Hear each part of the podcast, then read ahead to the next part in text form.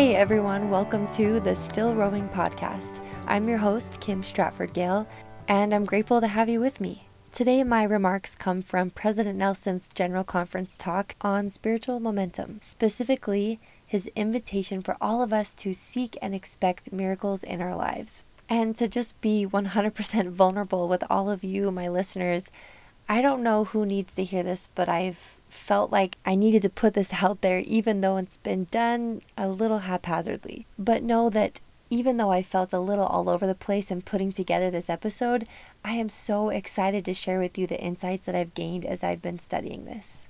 So here we go.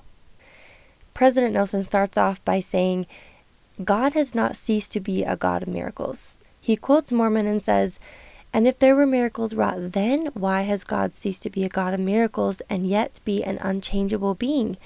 And behold, I say unto you, he changeth not. If so, he would cease to be God. And he ceaseth not to be God, and is a God of miracles. He continues, Every book of Scripture demonstrates how willing the Lord is to intervene in the lives of those who believe in him. In the same way, the Lord will bless you with miracles if you believe in him, doubting nothing. And I love this part of his invitation. He says, Do the spiritual work to seek miracles. Prayerfully ask God to help you exercise that kind of faith. My invitation today echoes this, and it is to seek the miracles that God, not only that God has for you, but that God needs you to be a part of.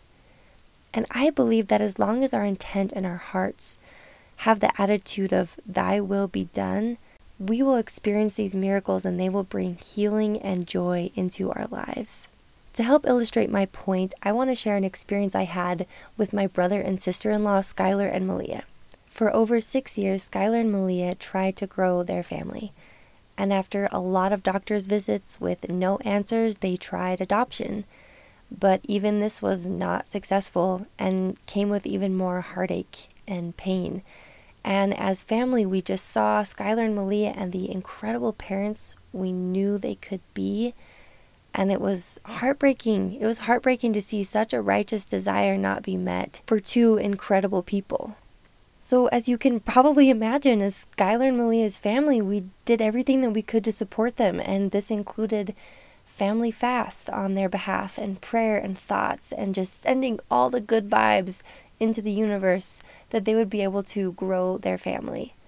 Fast forward to 2020, and I'm sitting in stake conference, and the stake president gets up there and he's kind of like bestowing blessings and promises. And one of the blessings in particular, he said very clearly, and I wrote these down. I'm, I'm honestly reading these right straight from my journal. He said, As you pray for your ministering families by name every day, you will see miracles related or not to your ministering assignment. And immediately, Right after he said that, Skylar and Malia's name came to my mind. It wasn't my own thought. It was too soon. It was too soon following this blessing. It was as if it was just a continuous promise.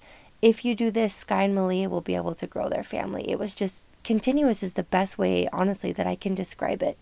So I wrote Sky and Malia's name down in my journal. And from that moment on, I just had, I had clear faith that if I did this, if I prayed for such a simple thing, if I just prayed for my ministering families by name each night, then Skylar and Malia would get their miracle of being able to grow their family.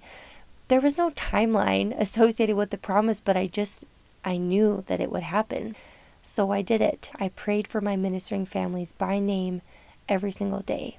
I started doing this in March of 2020.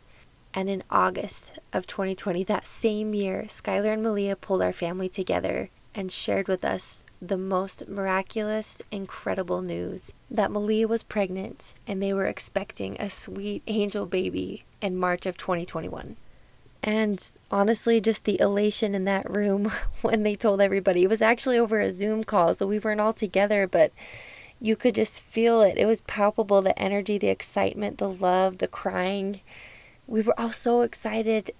And in addition to all of this, I felt incredibly humble that God had given me an opportunity to play a small part in performing a miracle and giving me the spiritual eyes to see it. I also want to recognize that Skylar and Malia had been exercising their faith and doing the spiritual work to see a miracle for years, almost seven years.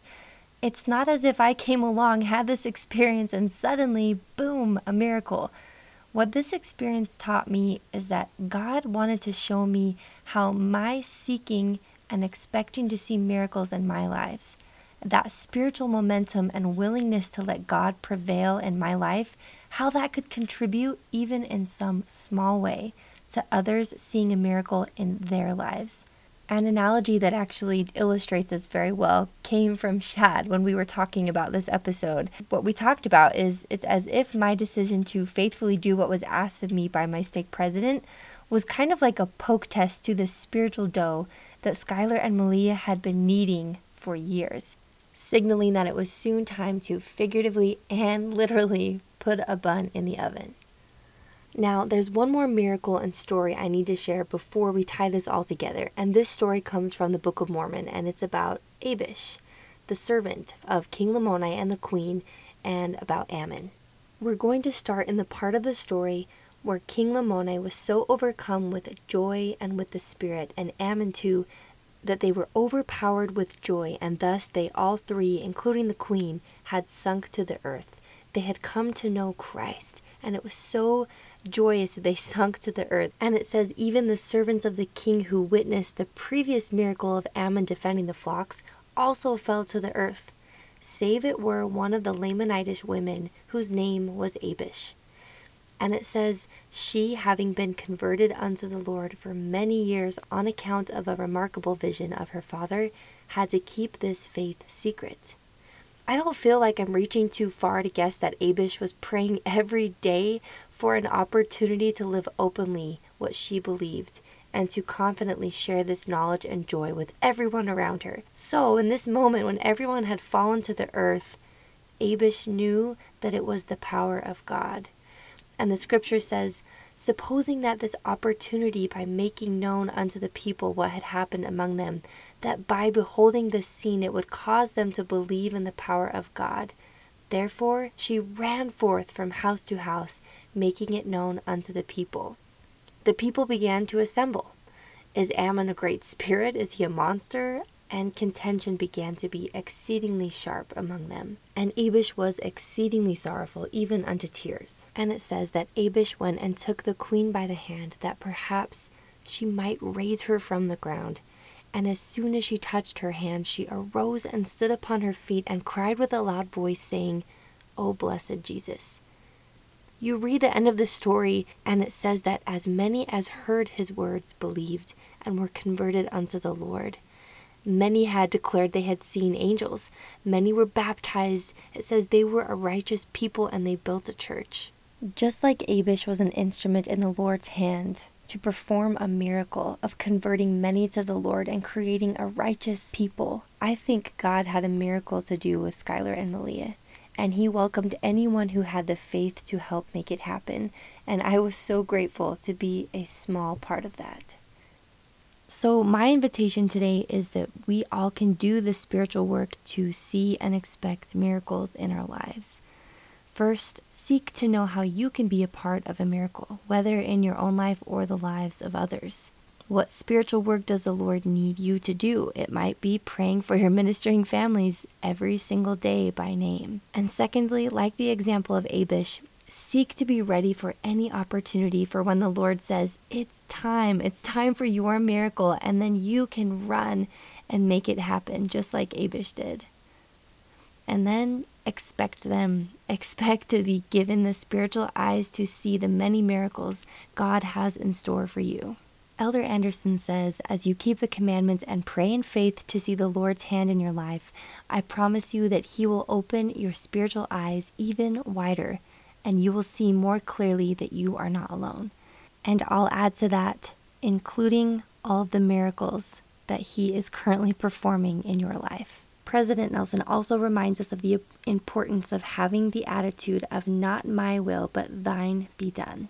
In his talk, he says, speaking of the Lord, He parted the Red Sea for Moses, helped Nephi retrieve the brass plates, and restored his church through the prophet Joseph Smith. Each of these miracles took time and may not have been exactly what those individuals originally requested from the Lord. Similarly, the miracles in your life might take time and may not be exactly what you originally request from the Lord.